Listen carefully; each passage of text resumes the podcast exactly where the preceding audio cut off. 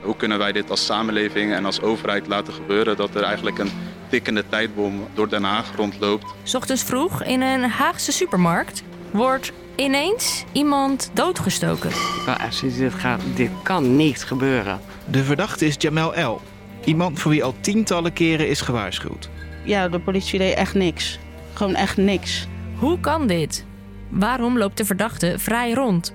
Hierop proberen wij, Lisa Jansson en Chris van Dijk, antwoorden te vinden in de podcast De Supermarktmoord. We ontdekken dat Jamel al vanaf zijn jeugd agressief en gevaarlijk is. Eén keer ren ze achter mijn broer. Ze wilden zijn hoofd afhalen en de hoofd bij mijn moeder brengen.